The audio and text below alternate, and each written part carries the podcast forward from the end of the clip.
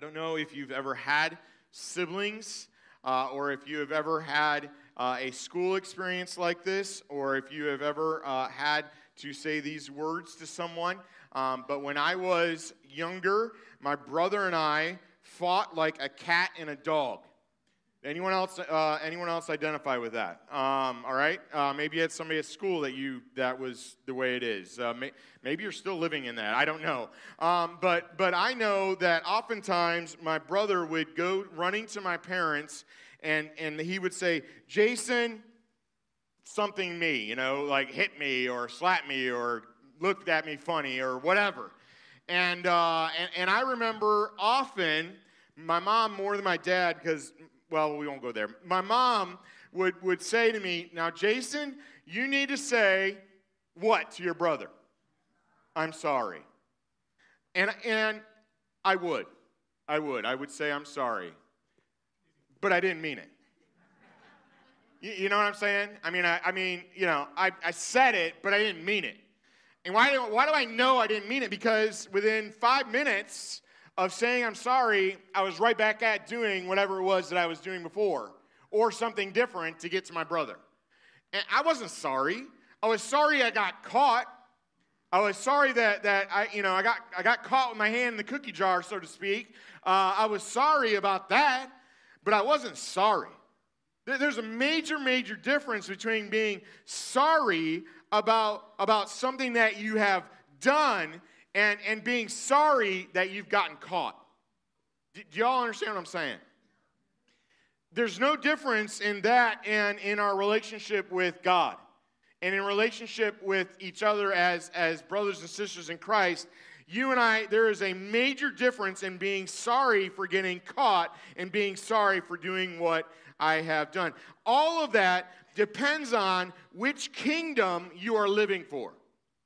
If you're living for the kingdom of self or the world, understand that, again, the Bible makes it clear, broad is the road and most people live there.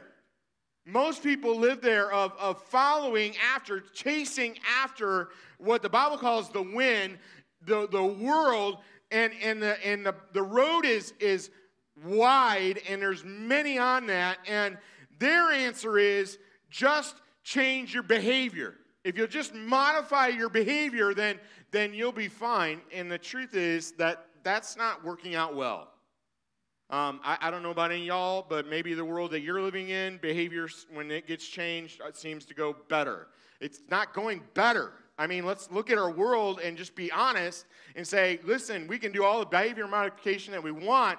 It's not changing anything.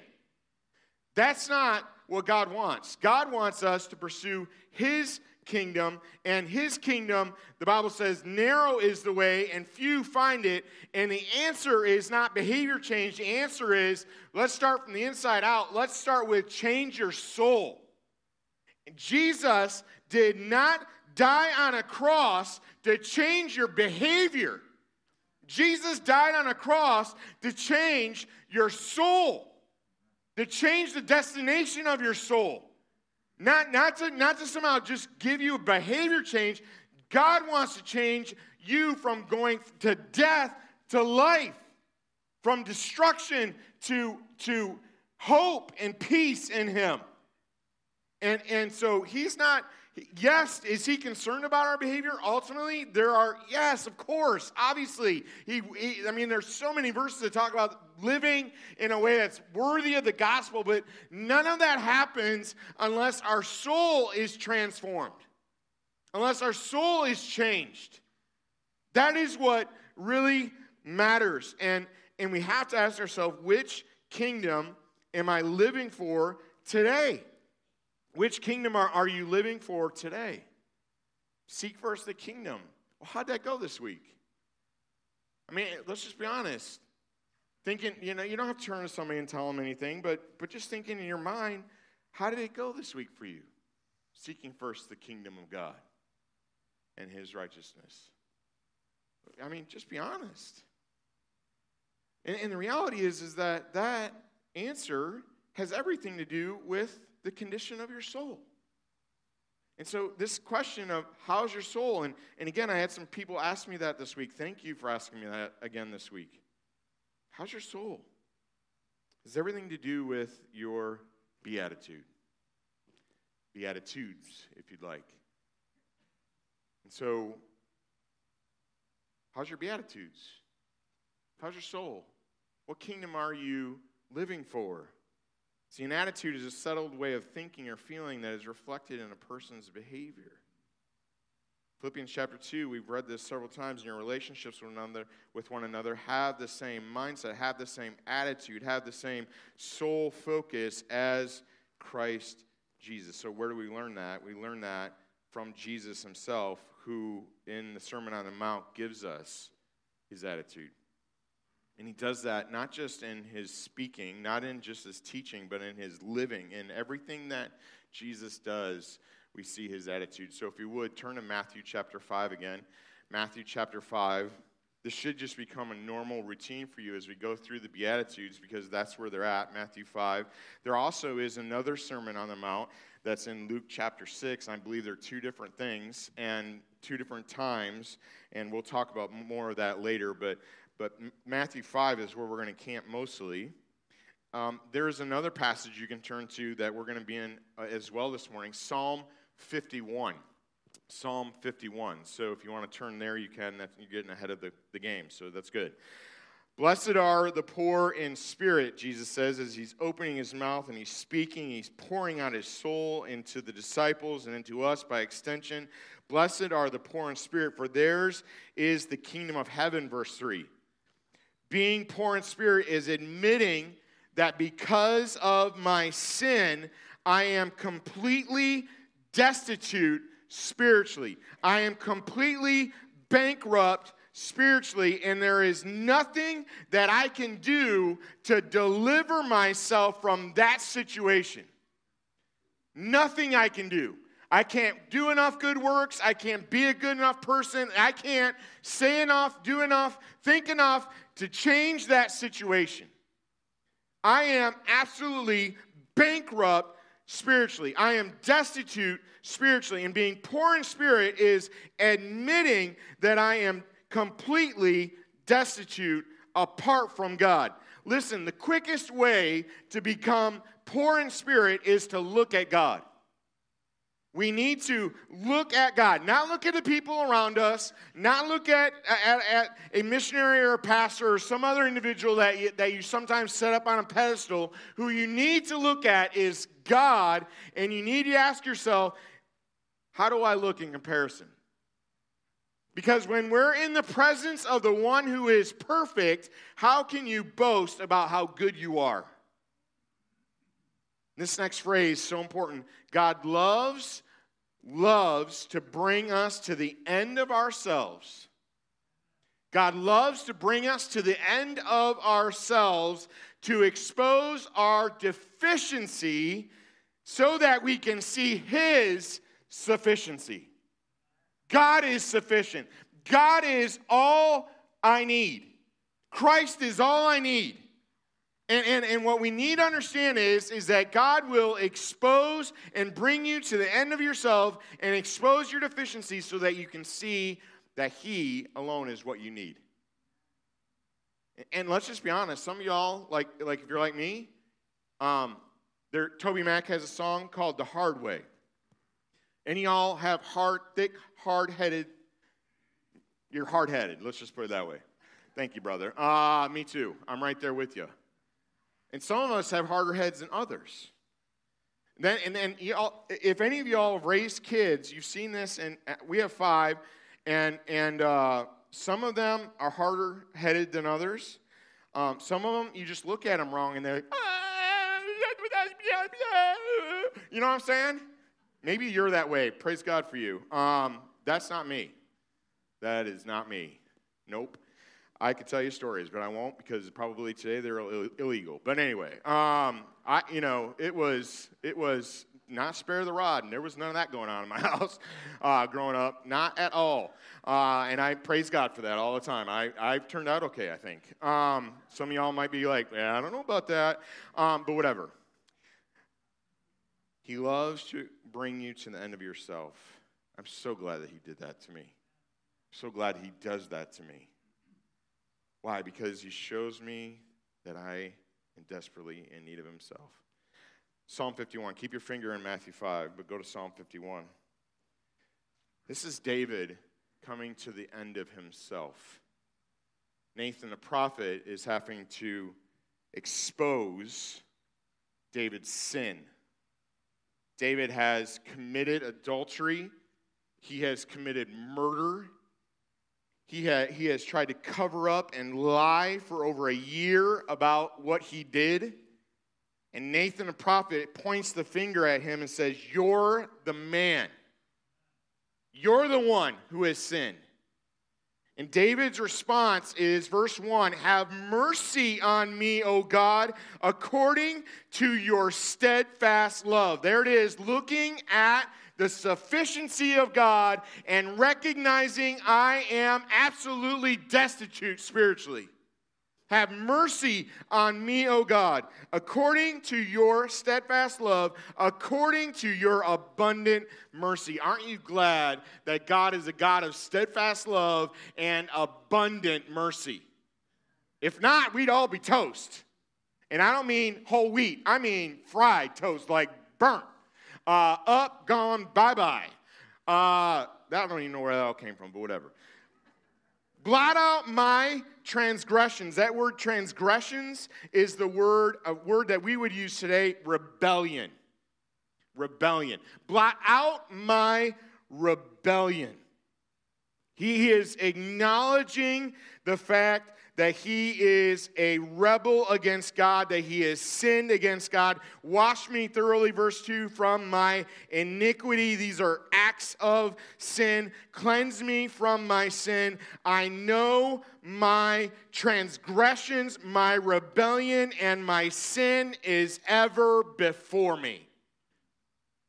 David is coming to the end of himself. God is exposing his deficiency so that he can see God's sufficiency, and he acknowledges that I'm a rebel. I am a transgressor. My sin is always before me. "Blessed are the poor in spirit, for theirs is the kingdom of heaven." Back to Matthew chapter 5. Keep your finger in Psalm 51. Matthew 5, verse 4. Again, you need to think of these. They're progressing. As we move along, they're progressing. Recognizing that I am spiritually destitute. Verse 4, "Blessed are those who mourn, for they shall be comforted." The idea of mourning here is the most extreme sense of grieving. It is being sorry for what I have done, broken over sin in my life, like as if you are grieving the loss of someone in your life that has been ripped away from you, and you are missing something. And you feel it, and it's aching in your heart, and there is a hollowness in your soul, and it is plaguing your mind. Driving you insane maybe at times. You feel like, I don't know what's going on. This is the mourning that he's talking about. Blessed are those who mourn, those who are broken over their sin. Those who are broken over their sin, recognizing, yes, I am absolutely bankrupt spiritually, but the reason that I'm bankrupt spiritually is because I am a sinner who is in need of a Savior, and I have sinned. I have sin in my life. I am broken over that. And the beauty of being broken over our sin. Listen to 2 Corinthians chapter 7, verse 10. It's going to be on the wall. "Godly grief produces a repentance," we're going to talk about that in a little bit, "that leads to salvation without regret." There is no regret in true salvation in Jesus Christ. None. No regret. No condemnation for those who are in Christ Jesus. Amen? "Whereas worldly grief produces death." Worldly grief produces death. Godly grief produces repentance that leads to salvation without regret. Go back to Psalm 51. Look what verse 4 says. Listen to what David says to God. Against you, you only, have I sinned and done what is evil in your sight. You may be justified in your words and blameless in your judgment. Behold, I was brought forth in iniquity, and in sin did my mother conceive me. Behold, you delight in truth in the inward being, and you teach me wisdom in the secret heart. Again, what is he talking about? He's talking about against God. And God only have I sinned. I have sinned against God. I am confessing that to God. I am saying that to God. God, I have sinned against you. You and you only have I sinned. You are right, God. You are right and you are blameless. I know you desire truth in my inward parts. What is he talking about? He's talking about the soul. I mean, it wouldn't make sense for him to be like, yeah, I know that he's talking about that in relationship to my appendix and my kidneys, my inward parts. Wait, what? No. What he's talking about is his soul.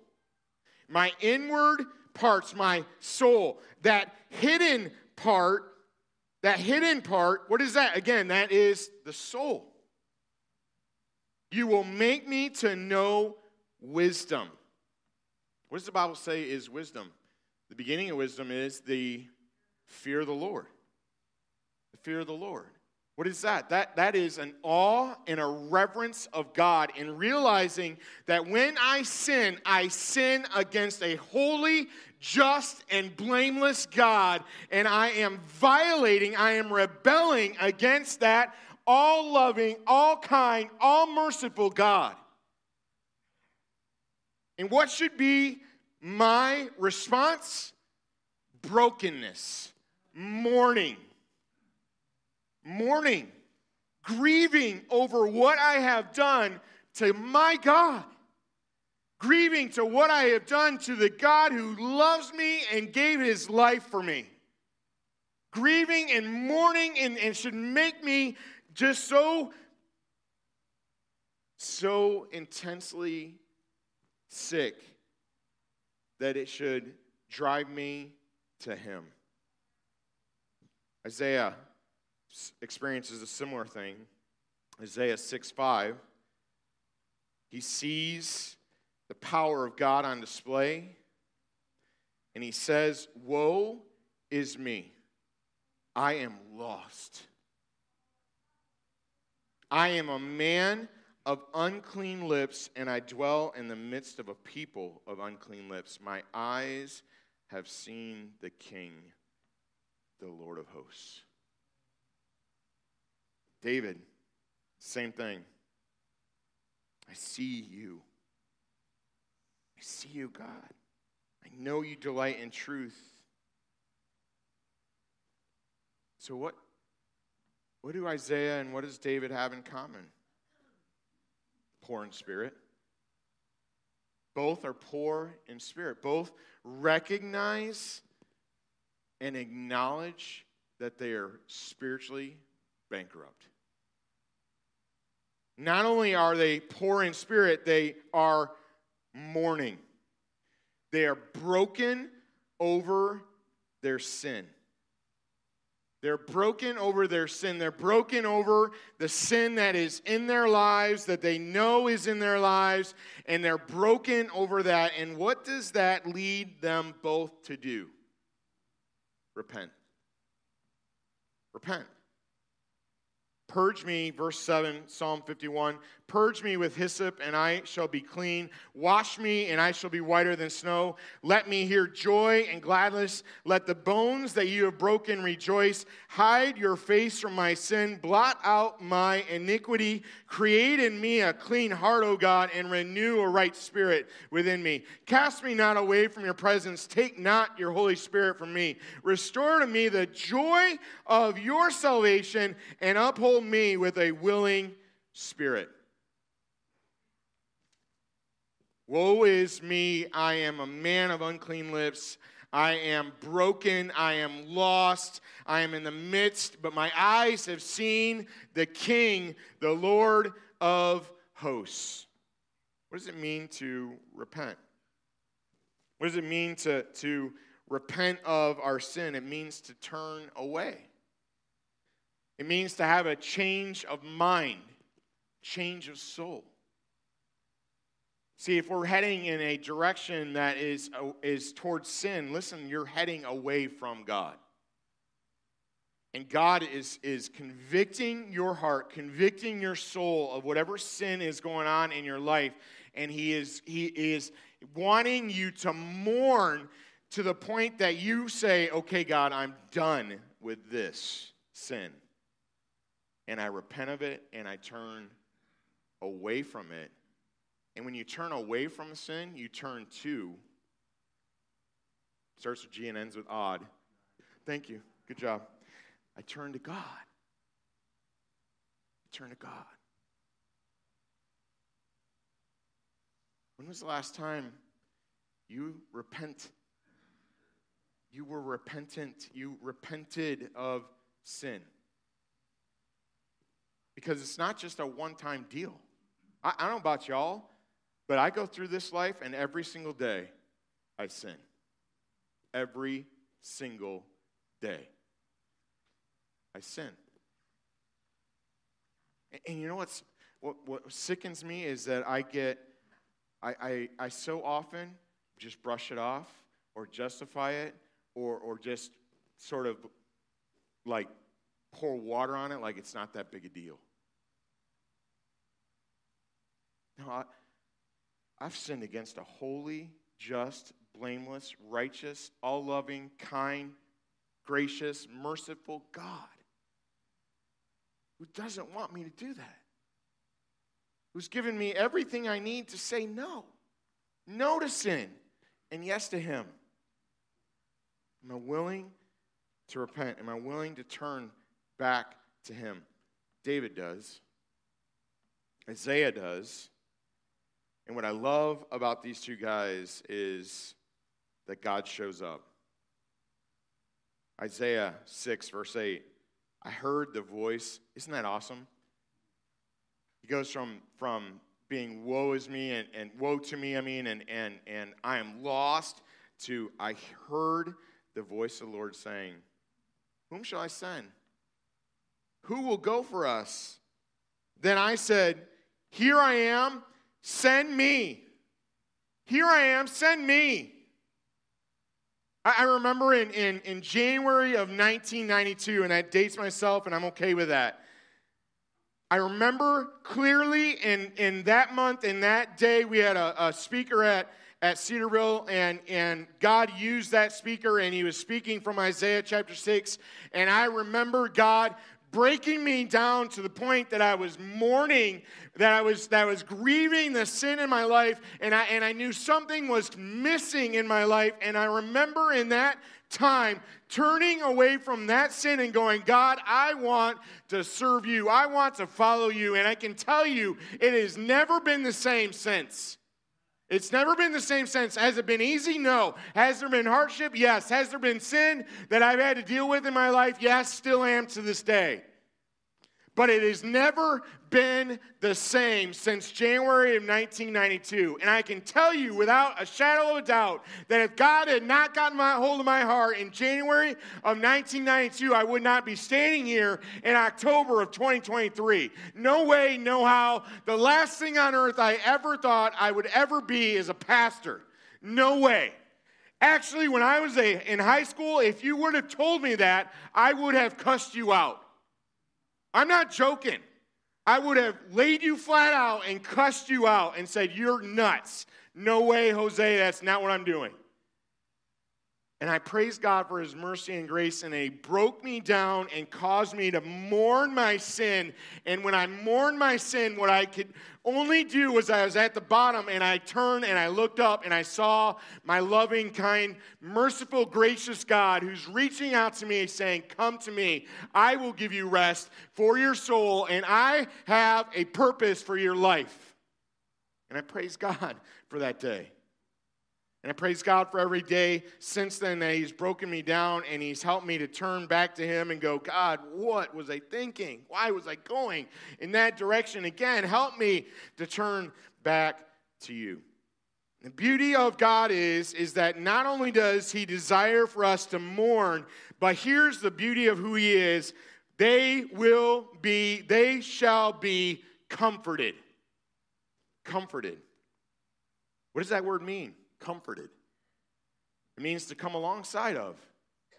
It means to help. It's actually the idea of the Holy Spirit, the paraclete, the one who comes alongside of us. He's even called, the Holy Spirit is even called the comforter. He's the one that comes alongside of us and he helps us. 2 Corinthians chapter 1, verses 3-4. Blessed be the God and Father of our Lord Jesus Christ, the Father of mercies and God of all comfort, who comforts us not in some of our afflictions, not in the really bad ones, in all our affliction. Psalm 34, verse 18. The Lord is close to the brokenhearted and saves those who are crushed in spirit. That can happen now. That can be today. That can be every moment of every day. And the beauty is, it doesn't stop there, because Revelation chapter 21, verse 4, he will wipe away every tear from their eyes. Death shall be no more, neither shall there be mourning, nor crying, nor pain anymore, for the former things have passed away. Praise God. Amen. That all this is going to be made right. And you and I, we don't have to deal with sin anymore. I don't know about y'all, I'm looking forward to that day. Come, Lord Jesus, come. And guess what? We're a day closer to him coming back. How exciting is that? Every day you get up is a day closer to Jesus coming back. I'm just saying. We should get excited. We should get excited. Why? Because God doesn't leave us wallowing in mourning. God doesn't leave us in that position. He wants to come alongside of us. He wants to help us. He wants to help carry us through each day, and he gives us the strength to be able to say no to sin and yes to him. So question for you. Do you sense the comfort, the help of God today, right now? Are you sensing that? Do you sense the comfort and the help of God today? Listen, I don't know if you're saying yes or no to that. It doesn't matter. Because here's the deal. You will every single day need, moment by moment, the comfort and help of God. If you want to make it through, you will need the comfort and the help of God every single day. Are you willing to do something? Actually, two things. Number one, are you willing to, like David, say this to God? You write this passage down, y'all. Psalm 139, verses 23 and 24. Listen to what David says. Search me. Search me, O God, and know my heart. Try me and know my thoughts. See if there be any grievous, another word for that is wicked, evil, sinful, way in me. And check out what God does. Lead me in the way everlasting. Are you willing to pray that? Are you willing to say that to God? Are you willing to say, God, search me and know my heart? That's number one. Number two, this is so vital, and I've learned this so much over the last year and a half. James 5, verse 16. Write this passage down. This is number two.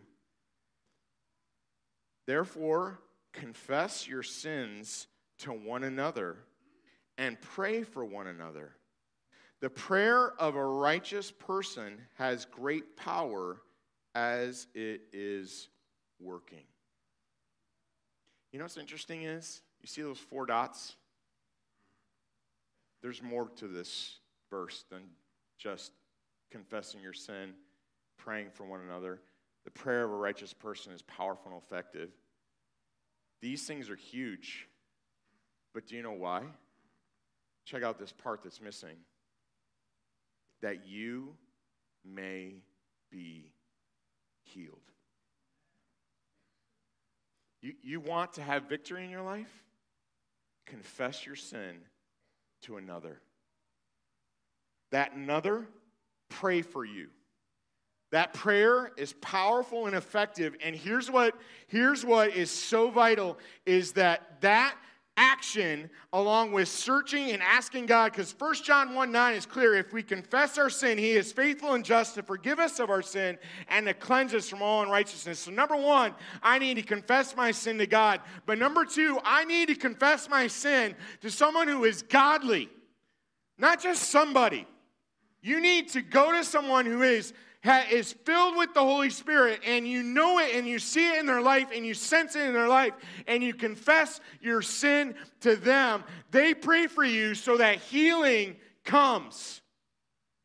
And I'm telling you, this is a reality that so many of us are missing because we think that we can do this thing on our own. You're not designed to do this on your own. Maybe the person that you confess to is your spouse, and that's a really great person to confess to if they're godly. If they're godly. Find somebody that is godly. Pray and ask God, God, guide me to this person. Guide me to these individuals. Are you willing to do that? Listen, I'm telling you, I know from experience over the last year and a half, this has been vital for me in God giving me victory in my soul, healing in my soul, confessing and prayer. First, confessing to him, obviously. I mean, that goes hardly without saying. It's turning to God. So you confess to God first. God, against you and you only have I sinned. But then, number two is telling somebody about it. There's great power in that. There's something that God does in that and through that that is incredible. And I encourage you to do it. So I'm just going to ask you to close your eyes, bow your head. What's God telling you today? You asked him, God, speak to my heart. What's he saying? What's he telling you to do? Maybe there's a sin issue that you're going, you know what, I don't know that I have any unconfessed sin in my life, okay? So are you willing, like David, to say, God, search my heart, search my thoughts, show me if there's something wicked in me? And then if he does, are you willing to confess it to him? Are you willing to agree with him and say, okay, God, I agree with you that that's sin, and I need to deal with that. Help me to deal with that. Give me the strength to deal with that. And he's leading you to tell somebody, and you know who that person is. I don't know what he is telling you. But are you listening, and are you going to obey? So there's going to be some people that are standing here at the front. There's going to be people that are standing at the back. And what do we want to do? We want to just pray with you. We're not here to judge you or to shame you or any of those kind of things. We're just here to pray for you. Are you willing to come and pray with us? If not, there's somebody sitting right next to you probably. If not, then move down the pew and talk to them. I don't know. Do what the Holy Spirit's leading you to do. That's all I can say is be obedient to him, and he'll lead you. If you feel nudged by the Holy Spirit to pray for somebody next to you, just turn to them and say, hey, I'm feeling like God is wanting me to pray for you. Can I pray for you? If they say no, that's okay. Don't push it and be like, well, I'm going anyway. Don't do that. Just do what the Holy Spirit's leading you to do. He'll lead you. He'll guide you. God, thanks. Thanks that you love us. Thank you that you care for us. Thank you that you gave us your son. You gave us your son, Jesus, so that we can have forgiveness of sin, so that we can have a life in him. So that we can live this life honoring and glorifying you. God, if there's something wicked in me, if there's some way in me that's wrong, God, would you show me? Help me to see it. Help me to acknowledge it. Help me to be willing to confess you. confess it to you and confess it to somebody else. Help me to be willing to grieve over whatever it is, to mourn for whatever it is. And God, thank you that you have promised to comfort. Help me, even if I don't feel the comfort right away, help me to be willing to obey you no matter what. God, you're good. Thanks for your love. Thank you for your son. Let's stand. Let's sing.